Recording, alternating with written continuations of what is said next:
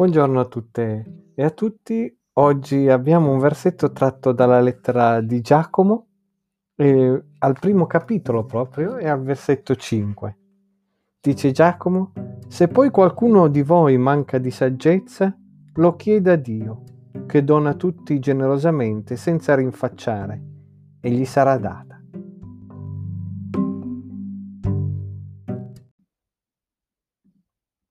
Ormai Passiamo le giornate aspettando buone notizie, però sembra sempre che queste tardino continuamente ad arrivare.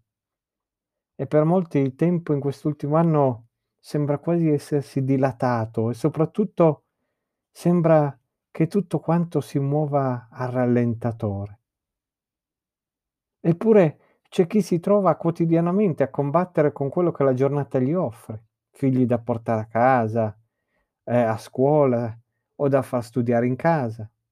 Poi di corsa al lavoro, mascherina, uh, me la sono dimenticato, mascherina, distanziamento, e poi di, di corsa a casa.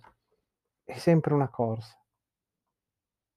In più, magari in tutto questo dobbiamo pure prendere decisioni importanti che avranno effetti sulla nostra vita e non sappiamo come fare.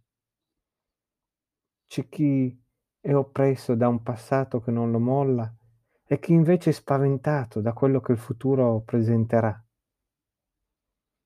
Ecco, in tutto questo, Giacomo ci invita a chiedere a Dio di donarci saggezza.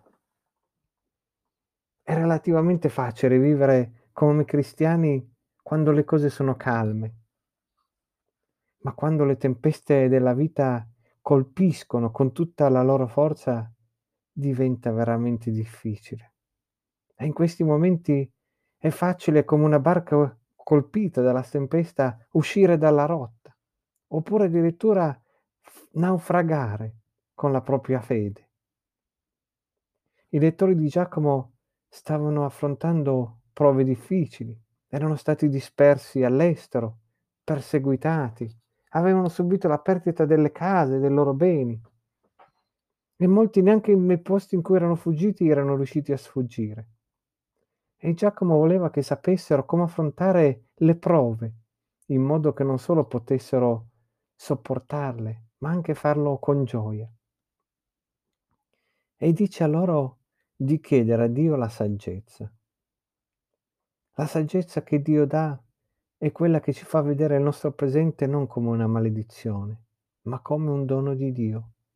Ci fa percepire la sua presenza e sentire la sua mano forte che ci sostiene.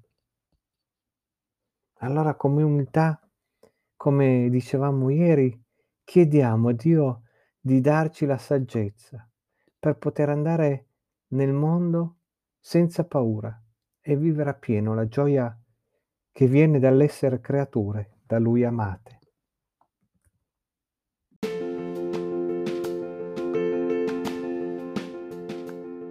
Vi lascio ora con una preghiera di un teologo tedesco.